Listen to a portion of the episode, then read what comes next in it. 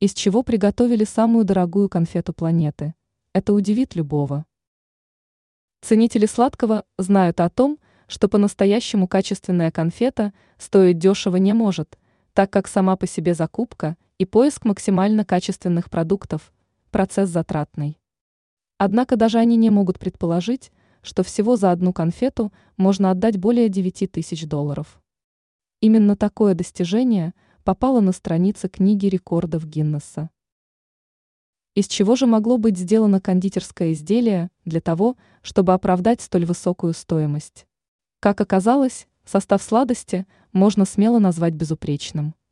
Разумеется, кондитером был использован шоколад самого высокого качества. Но одним шоколадом никого не удивишь.